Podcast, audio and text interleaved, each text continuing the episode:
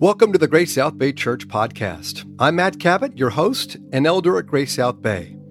Each week we have a Q and A conversation with our pastors about their sermons. We talk theology and we get into the Bible. And we discuss practical ways to live out our faith as Christians in the Silicon Valley and beyond. Today we continue our conversation on a sermon series in Galatians. In a sermon titled, The Narrow Path to Freedom, Pastor Stephen looks at how the gospel sets us free while other religions enslave. We'll discuss the difference between achieving and receiving our self-identities and why Christianity is not about following a bunch of rules. All that and more is on the table today as we dive into Galatians chapter four, verses eight through thirty-one. Glad you're with us. Let's dig in.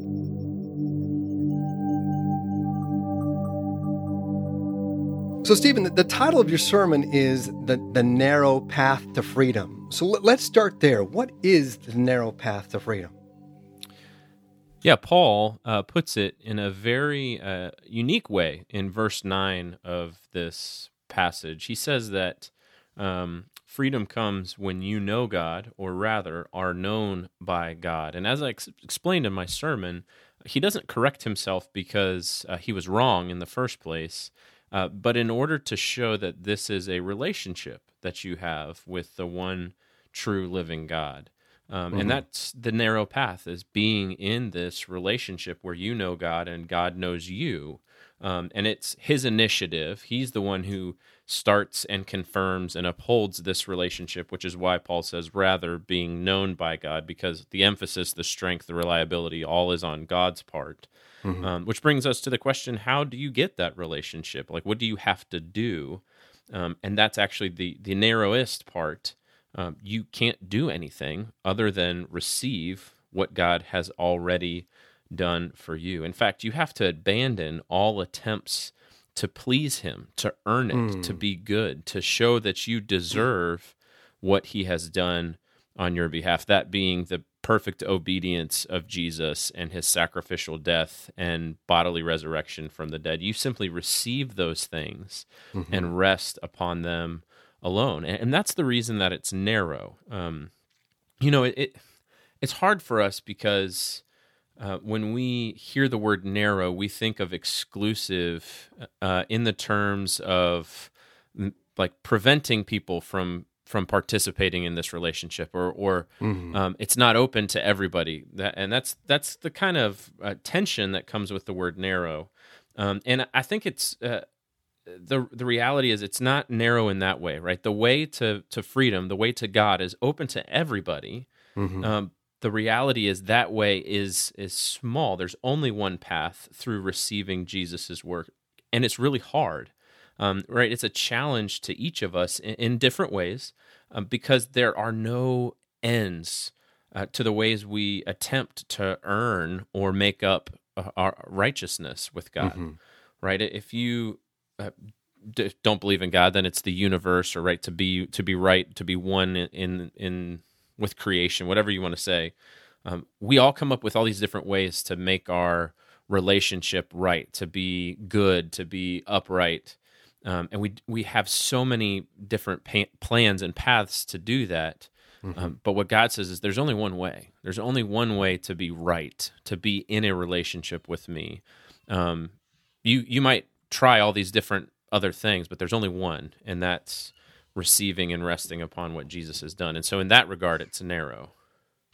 So I could see people who are not believers already you know, uh, criticizing this uh, this idea and being upset by it. Like, why would God make the path to him narrow instead of broad?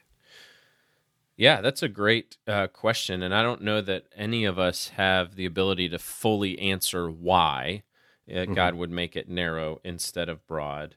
Um, and I, I think I think it's important for us to to remember that the gate to the narrow path is wide. Everybody can walk through the gate. Hmm. Um, everybody is welcome, right? Jesus didn't die for one group of people, as we see Paul mention many times and actually argue for in this letter. Anyone is welcome to come to Jesus and to walk this narrow road. Um, and I think we get kind of technical when you talk about how salvation could be achieved for sinners, um, and the the reality is our sin separating us from God requires some kind of atonement, right? There is a punishment for sin. Um, that punishment is death. In the Old Testament, God said, I'm going to give Israel, my people, away to see what their sin cost, and that is the sacrificial system. So they brought animals, they slaughtered the animals, they burned some of the pieces on the altar, the priest ate some of the pieces, whatever. Um, and that was a reminder of the fact that sin deserves death. The only way that uh, something dying could actually take away the sins of a human, right? The book of Hebrews tells us the blood of bulls and goats could never make up for the sins of humans.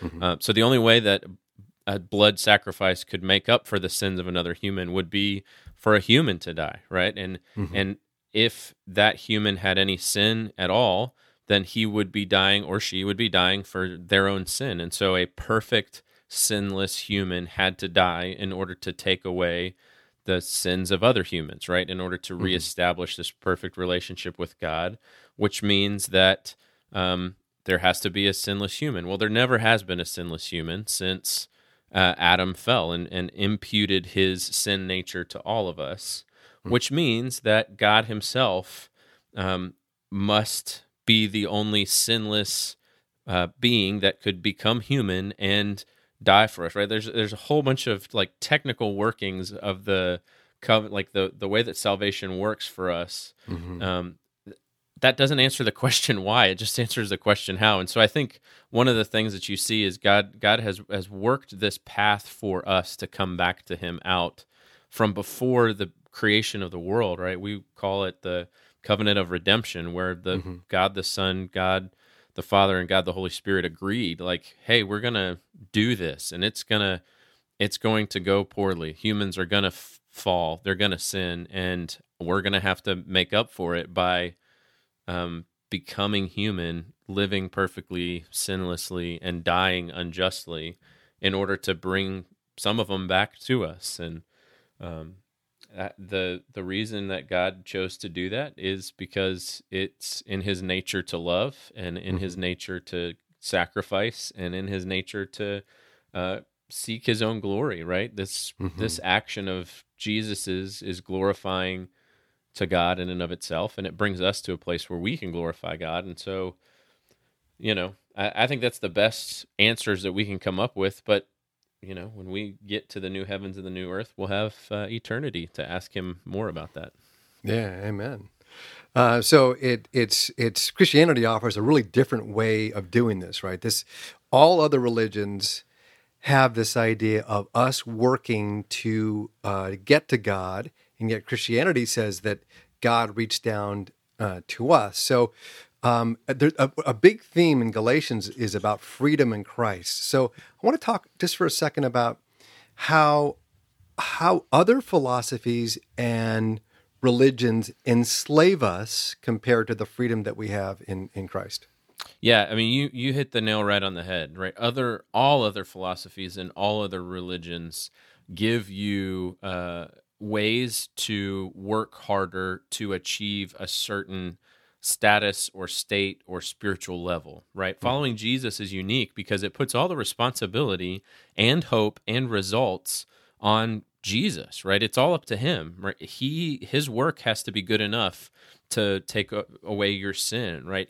His promises have to be completed and fulfilled in order to give you hope. And if He's the one who starts this change in you and is beginning to make you more, you know, godly, more Christ-like, the results are up to Him, right? Everything mm-hmm. else, all other philosophies and religions, turns those things on you, the responsibilities, the outcome. It's all up to you. Are you working hard enough? Are you trying hard enough? Are you disengaging mm. from the physical world enough? Are you giving away enough? Like steps to follow, uh, paths to take, books to read, hierarchies to climb, whatever it might be. Um, it's up on. It's up to you. So if you want things to go well, here are the steps you take. Here are the improvements that you need to make, the work you have to do, right? Mm-hmm. And if things are going poorly, it's because you've not done what you should be doing, or you're doing what you shouldn't be doing. And that that feels really good and helpful on the surface, right? This is why the self-help section of bookstores are, the books are all worn thin, and there's yeah. so many different titles because we like that idea of figuring out what to do next in order to move up, to bring peace, to to become a better person, to become more self-sufficient, whatever that end goal is. Mm-hmm. Um, but that actually brings us into slavery by saying outcomes are based on actions. And so if you're not happy with the outcomes, then you have more work to do. And the truth of the great, the great truth of life is there's always going to be something to fix, always mm-hmm. going to be something to improve upon, right? Someone else is going to have a, a better life, a wealthier, uh, you know, bank account. Uh, they're going to have, uh, you know, better, more well-behaved, smarter kids. They're, they're going to have something better, right? Your life is never going to peak, which means you're always going to have more work to do. Um, mm-hmm. And if it's up to you, then you can't, you know, rest. You have to keep working. And so in that way, all other religions and philosophies enslave us. But when you follow Jesus, you know, if if you trust that he is the initiator, the worker, the finisher of your faith, your hope, all the things you're longing for, you you don't have to work. He's done the work. You get to rest in him. And yet that's not what most people think about when they think about Christianity, right? You you yeah. mentioned that that story, the interaction you had with a guy at a at a wedding recently, and that yeah. was not atypical of the guy says, you know, I'm just not ready to be a Christian because I don't want to follow all those rules. How how often do you hear that, and why is that such a misrepresentation of what Christianity is all about? Yeah, uh, you know, I do hear that often. I, I don't think many people are like uh, well uh, attuned with their own hearts enough to be able to say that's the reasoning. Like mm-hmm. for him to be able to say, I don't want to do this because I don't want to have to follow the rules. Like that's very insightful. Um, yes. And I think most of us don't actually have that level of self-understanding. Uh, but it, it's there, right? I hear it behind people's um, excuses or questions. The, the reality is the rules of Christianity scare people away. They seem mm. dull. They seem boring. They seem restrictive. Um, and God is is often viewed as someone who doesn't want us to have any fun. He doesn't want us to right. enjoy life. He wants us to to abstain from all the good good things out there.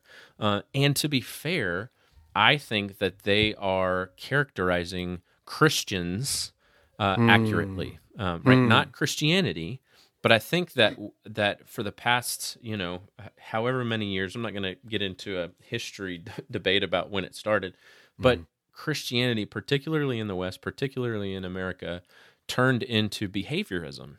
And hmm. it's uh, all about prettying your, cleaning yourself up, right? Like yeah. you you you go to church on Sundays dressed nicely, you eat uh, a nice lunch with your family and maybe a few other families, you probably go back to church at night. Um, and then during the week, you don't engage in these behaviors that would bring your humanity down, right? Mm-hmm. Gossiping, drinking, smoking, right? All of those negative things, rebellious things. Good Christians don't do that.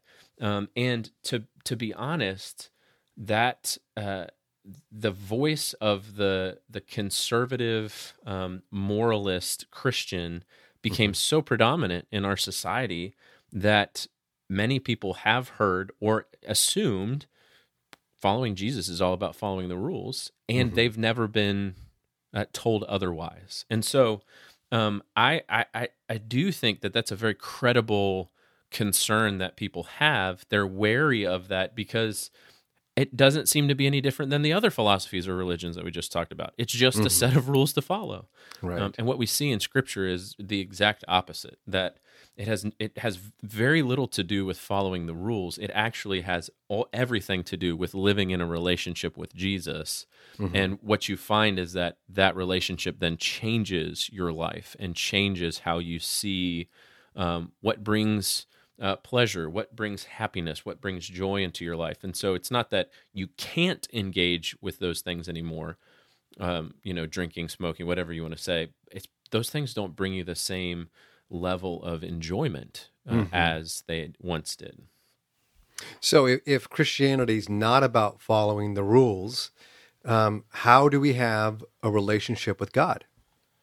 Uh, yeah, this is mm. this is the the confusing, mixed up, counterintuitive uh, nature of the gospel. Uh, you have a relationship with God when God has a relationship with you.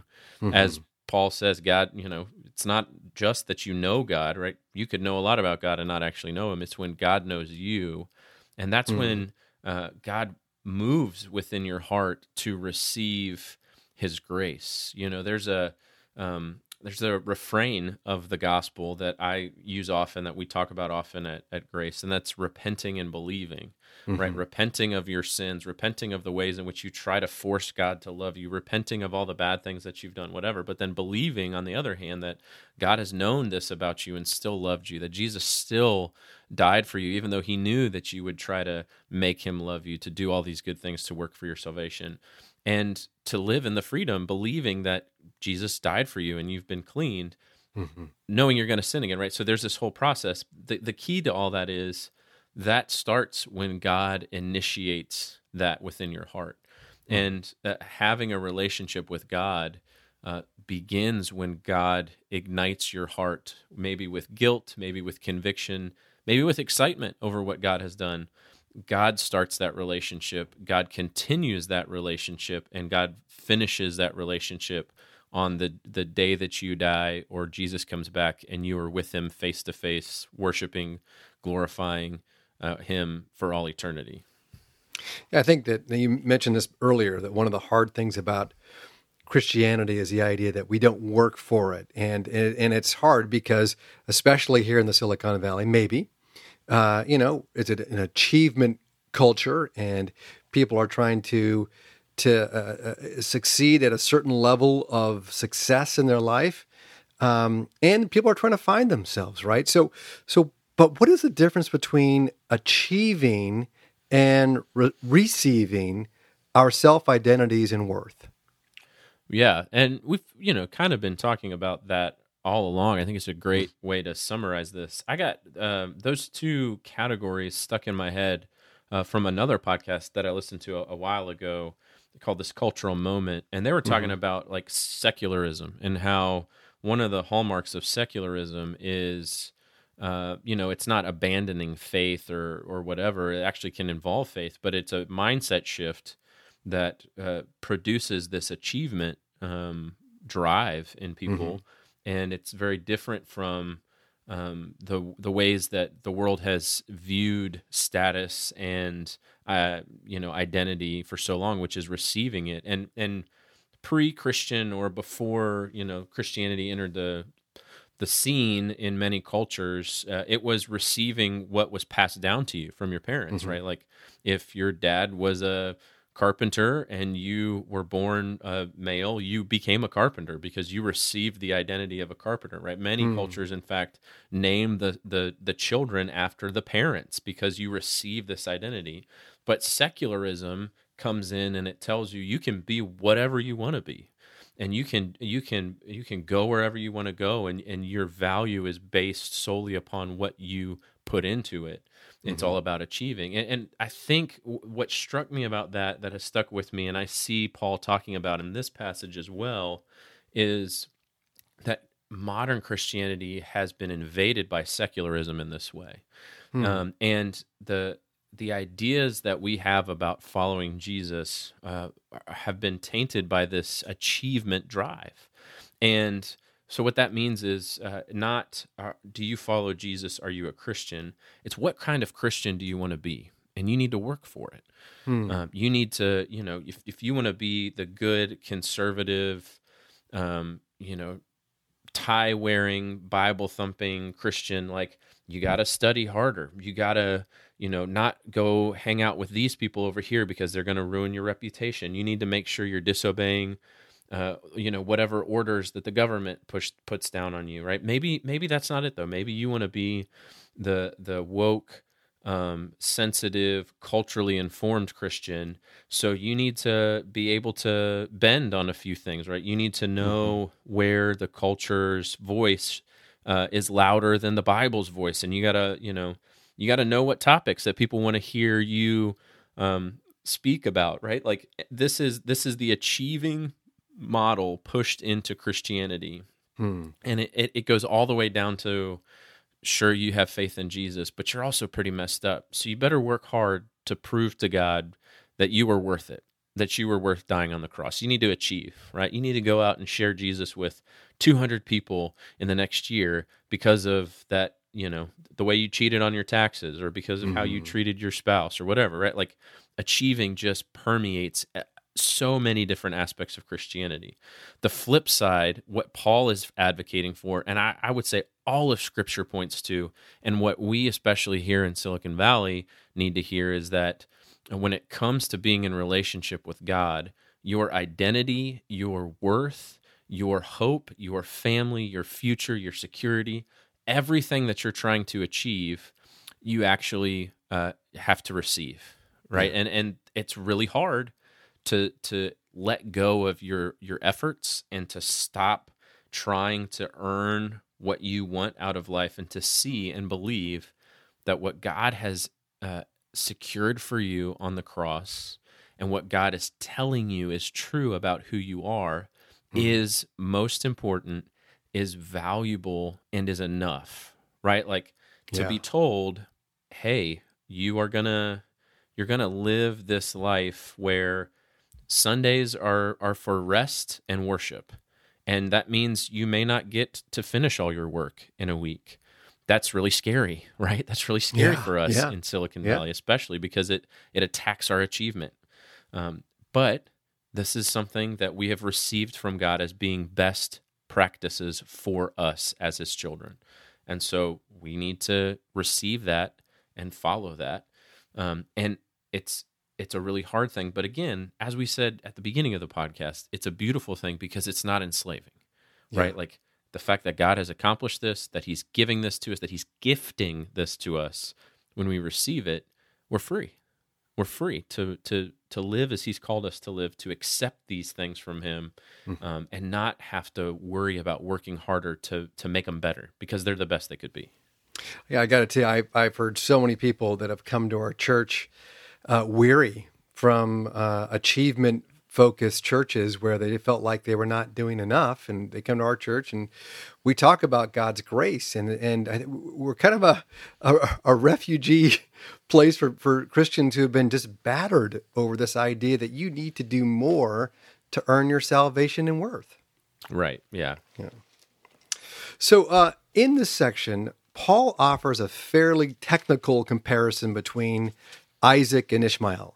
Can you unpack that for us and tell us why it's important?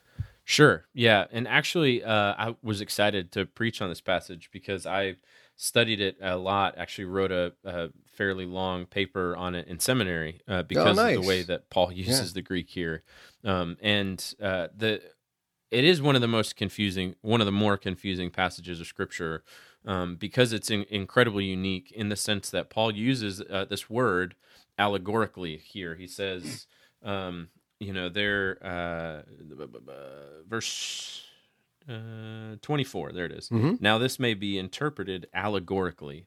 Um, sounds like a word we use a lot in our, you know, lexicon. We aren't necessarily surprised by it. It's the only time in Scripture that it's used. Wow. Um, and that wow. that's really, um, really...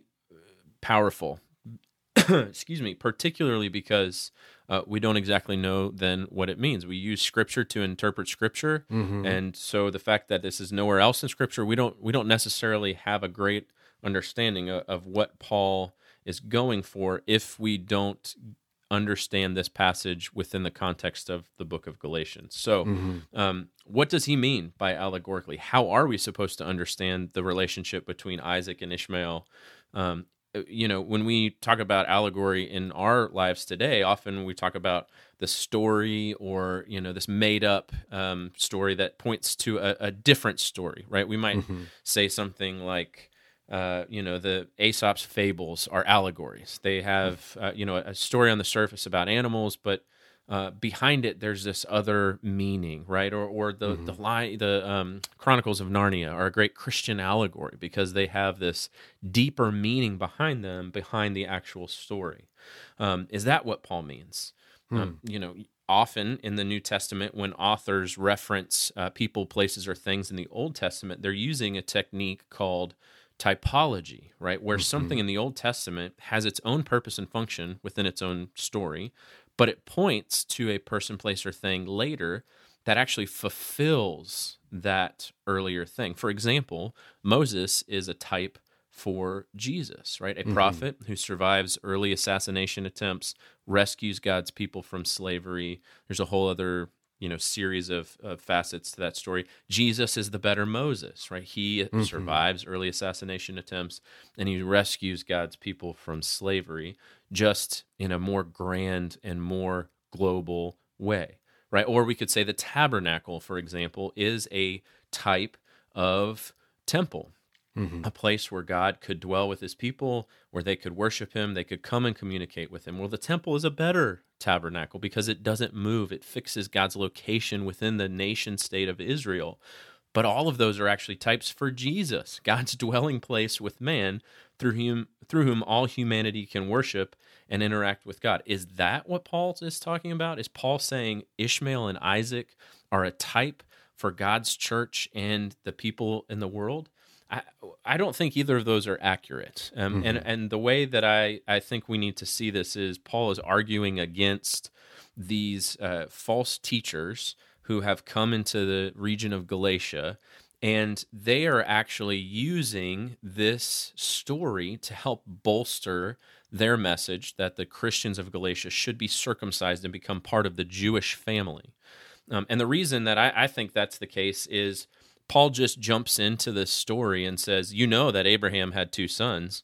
Well, the Galatian Christians were Greeks. There's no reason for them to know that Abraham or Isaac or anybody, like they they shouldn't know that history. Mm-hmm. They wouldn't know that history unless someone had already been teaching them about it. And so the fact that Paul jumps into this uh, suggests to me that he is refuting a particular um argument by these false teachers. And so the way that he builds his case is taking their argument and saying, actually, what we see in that story from the Old Testament is God working in the same way that he is working now. So allegory in the sense that when you read the Old Testament passages about Ishmael and Isaac, you are learning about how God operates towards his people, and you mm-hmm. can apply that to today because God is the same yesterday, today, and forever, which means right. that God's faithfulness to, to Isaac over Ishmael in the Old Testament should be applied to God's faithfulness to his people now.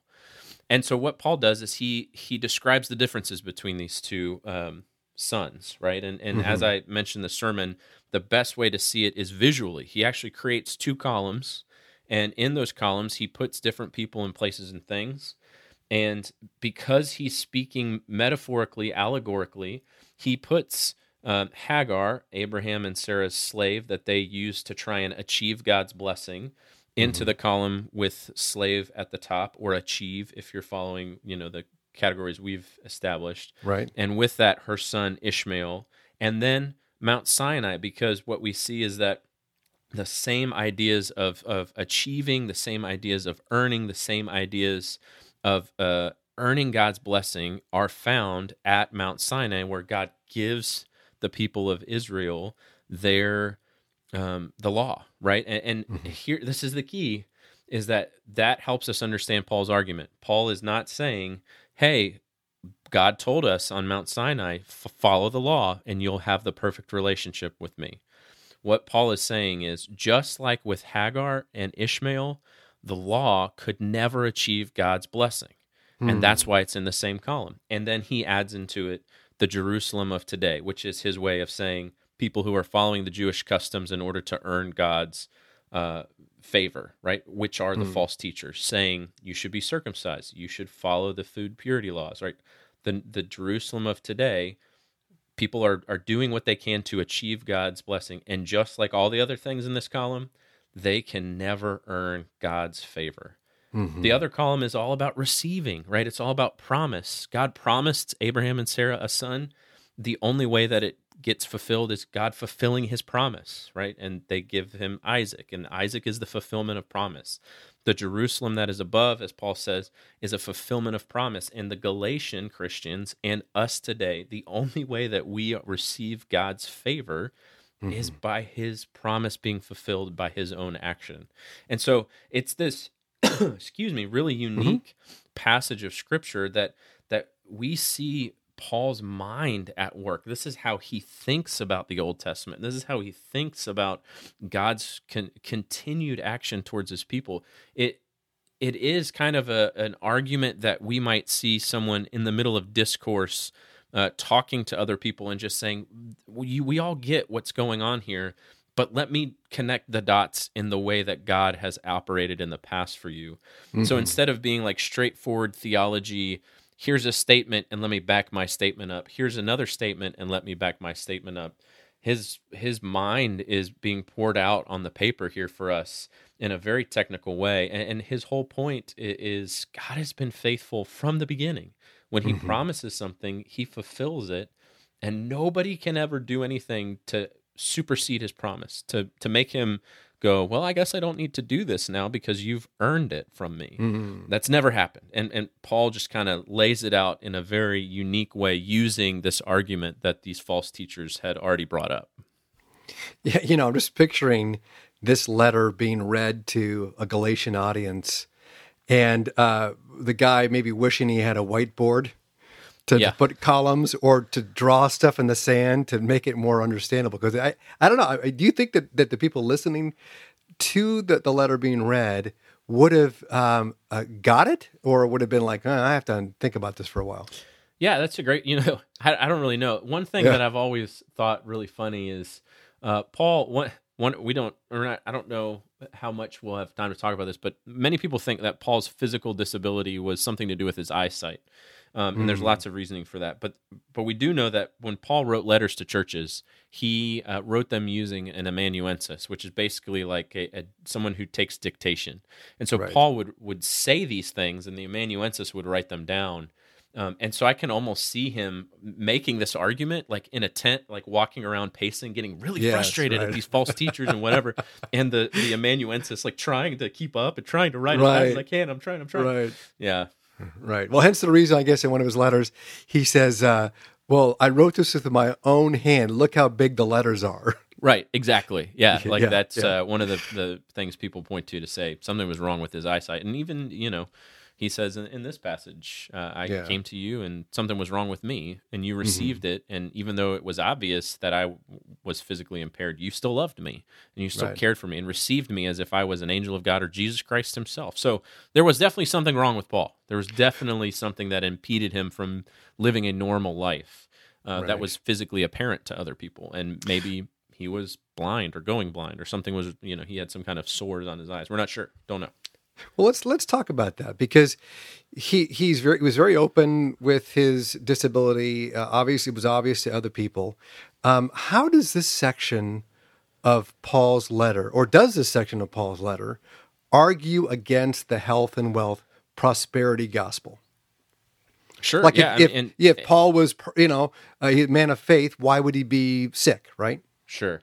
Yeah. Um, and this, yeah, the surface explanation is super critical of the health, wealth, and prosperity gospel. I mean, Paul says uh, that he prayed to God three times that he would take mm-hmm. away his thorn in the flesh, which is most likely this physical impairment. It's this problem that keeps him uh, from being uh, immediately acceptable to other people, uh, causing him great frustration, great pain. And God l- decided it was better for Paul to keep this uh, impediment, because it was a way for God to show Paul that in Paul's weakness, in the midst mm-hmm. of this thorn in the flesh, God's strength is made perfect. Not that God can only work in the midst of our failure or the midst of our uh, lack of uh, completion, but that God can work no matter how complete we are. And so, uh, you know, that I think on this Paul's comment that the Galatians received him as an angel of God or Christ himself as mm-hmm. evidence of their belief in the gospel, I think just just strikes at the heart of the health, wealth, prosperity gospel. You know, without simplifying and grouping all of those preachers and, and churches together mm-hmm. under the same exact quote-unquote theology, um, yeah, like God makes no promises about how your life in this world goes. Right. Um, that's not the point of the gospel, right? Like mm-hmm. the... Um, the promises that God makes to us, as Jesus says to Pilate, that his kingdom's not of this world. And right. the promises God makes to us have less to do with our physical realities. Uh, you know, it's not about bodily health. It's not about physical wealth or monetary prosperity or anything like that, mm-hmm. right? The identity, mm-hmm. the security, and the hope that God has secured for his people and gives to us freely uh, is a, our heavenly realities. The mm-hmm. the the world to come is what God promises to give to us.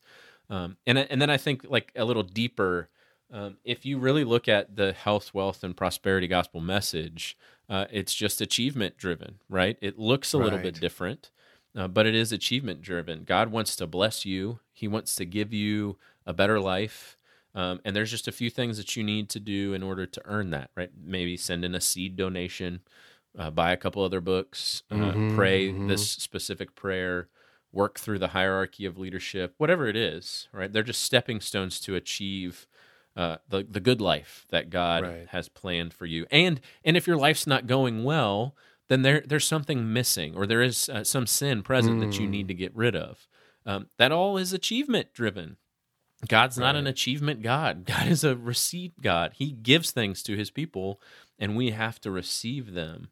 Mm-hmm. Um, you know, and and I think that's really hard um, for us to to see, and, and particularly um, because achievement it ends with the goal that you had in mind, right? If you're if you're trying to shave two minutes off of your mile time when in running, mm-hmm. and you work hard, eventually you'll probably get there, right? If you want to have more money in your retirement account, go see a financial planner, have them give you some steps to follow in order to put more money into your retirement account and to save for the future, and it'll be there, right? Like mm-hmm. that's why the health, wealth, and prosperity gospel is so, like, has its claws into so mm-hmm. many people, because you know what? The goal sounds really good. The the best life you could have, right? The, yeah, God right. wants to bless you. And mm-hmm. when you tack onto that, there's just a few things you need to do. Man, that sounds really good. It does sound good. Yeah, but it's, you know, it's it's empty, right? So if, if God doesn't promise us health and wealth, um, he does promise that he will continue to sanctify us. We've talked about sanctification before, but but how does Christ grow in us?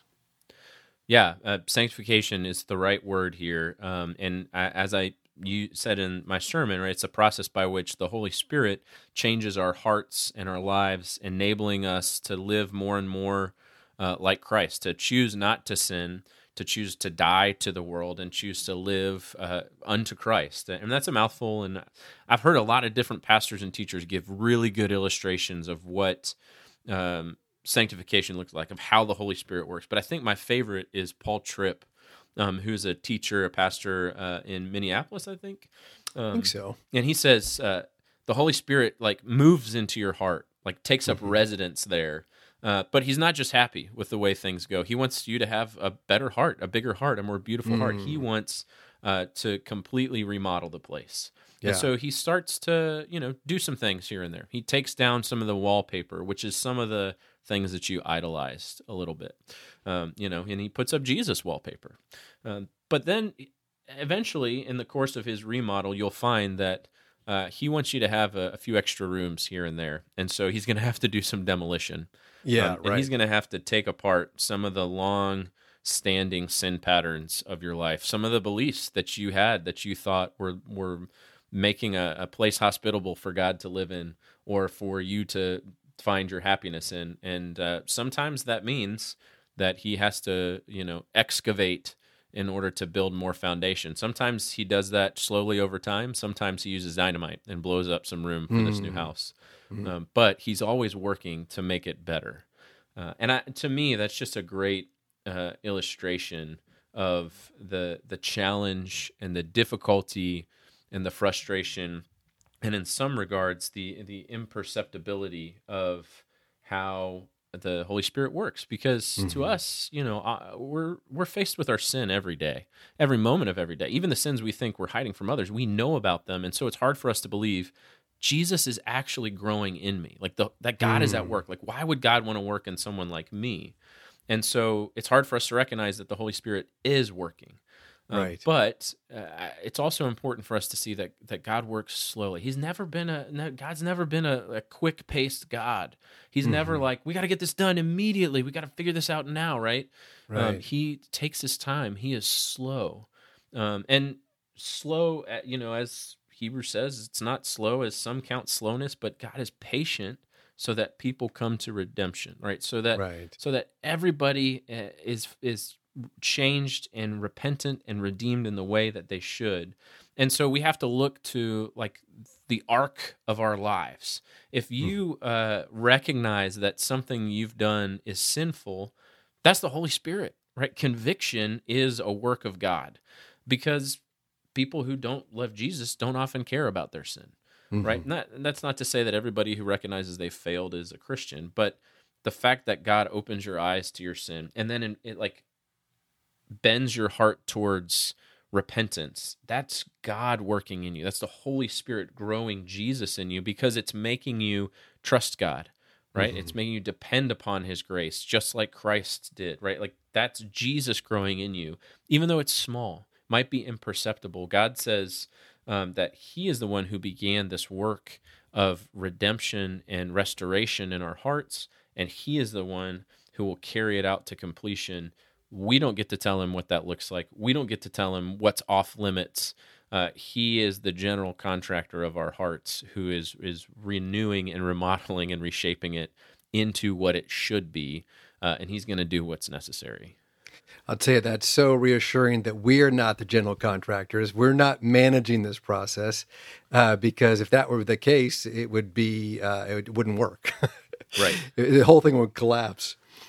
Uh, so, so you used an illustration of a cactus in your backyard, and you actually posted the picture on Facebook, which it it is indeed a beautiful uh, cactus. Yeah. It is. Um, but I'd say this: if, if we're feeling um, more like the unwanted prickly cactus that you tried to kill, um, can we be assured that God loves us and that He will indeed bloom beautiful flowers in our life?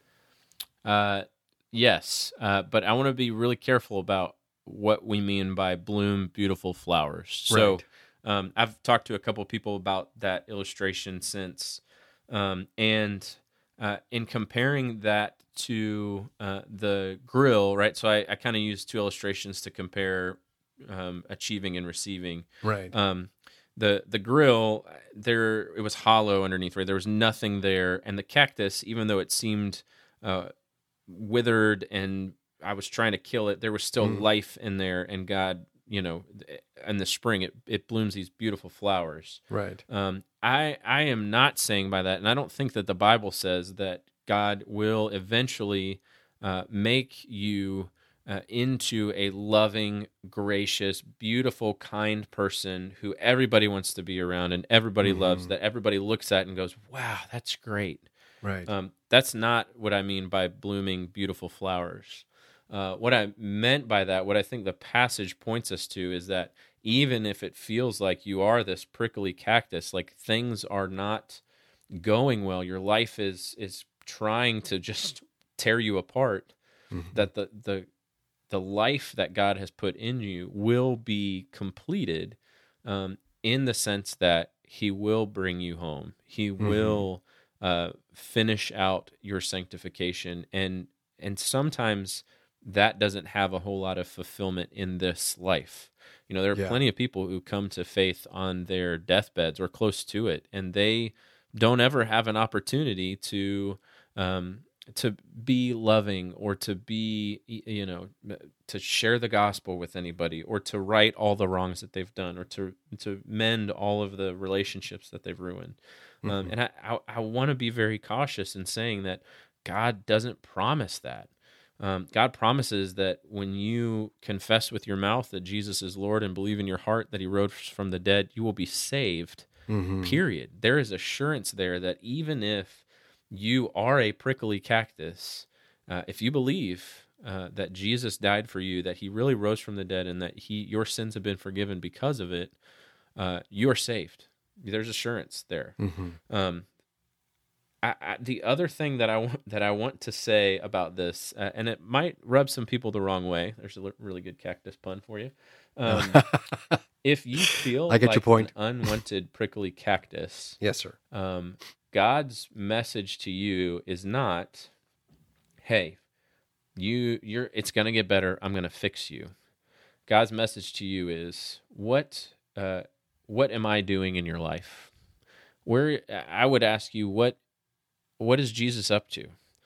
What is he pointing out to you? Um, you know, like if you follow the illustration, I was dumping all kinds of terrible things on that cactus to try and kill it. If you mm-hmm. feel shriveled and you feel um, like you're being just completely bombarded from outside by um, things trying to take your life away, uh, ask the question, like, what is Jesus up to? Is he driving you inward to sense the... Um, the only thing you have to hold on to is him? Is he trying to point out to you that maybe you shouldn't be around people who are dumping weed killer on your life? There you go. That's um, a good... You know, like, yeah. Is he trying to point out to you that the reason you feel like a prickly cactus that nobody wants is because you are a prickly cactus and you need some behavior change, right? Like, mm-hmm, the mm-hmm. question I think that Christians should be asking consistently when it comes to the new life that God has given us is, I dislike this thing, or this hurt me, or that thing is causing problems. What is Jesus up to, right? It's really yeah. easy to move into the achievement question of what what am I doing wrong, or mm-hmm. where do I need to change, right? That's not that's not the right question to ask. Maybe down the line it is the right question to ask, but it, the very first question I think needs to be, what is Jesus up to? Because God is at work at all times. We are recipients of God's work. Mm-hmm. And so if you are feeling stretched or pained or excited or whatever in a particular area, asking the question, what is Jesus up to, uh, relinquishes your your control of it and enables mm-hmm. you to see that God is the one at work. He's the one who put that that new life deep down in your heart, in the center of that prickly cactus, um, and he will bring it to fruition on the day that you die or mm-hmm. Jesus comes back. But the reality is he is still at work now, and so you can engage with his work and receive it to see how he's changing and growing you, um, you know, every spring or every, you know, however the analogy finishes out. I don't know. Right, right. Yeah, it works. Well, I think just the takeaway that that God is at work at all times. Like there's never a time in our life as believers where God is not actively changing us into his likeness is really uh, an important takeaway, I think. Yeah, important but hard, right? Like, uh, absolutely. It's, it's hard to admit that when things are going south, um, God is still at work. It's hard to admit that when you've caused problems in your own life, when you've done things that make mm-hmm. people want to leave you or not talk to you or whatever, that God is at work in your life. I don't I don't like that. I don't think yeah, any of us no. like that. But it's a promise, right. right? And that's a promise we can hold on to. Right. Amen. Well, Stephen, thank you so much again for your time this morning. Yeah, thanks, Matt. I enjoyed it. Yeah, me too. The title of Stephen's sermon is The Narrow Path to Freedom. It's the ninth sermon in a series in Galatians. You can find that sermon and all our sermons and this podcast on iTunes and Spotify and on our website at Grace South Bay dot com. You can also find a link on our website to ask questions for this podcast. Right now, we're still streaming our main worship services on Facebook and YouTube at nine a.m. on Sundays, but we're holding a weekly in-person communion service in accordance with county guidelines. If you'd like to attend that service, be on the lookout for an email from one of our pastors to sign up. Grace's pastors, elders, and leaders are on duty, so let us know how we can care for you. We'll be back next week with another episode of the G S B podcast, so stay tuned and stay healthy. We look forward to our next time together. Now, go in peace to love and serve the Lord. Thanks for listening.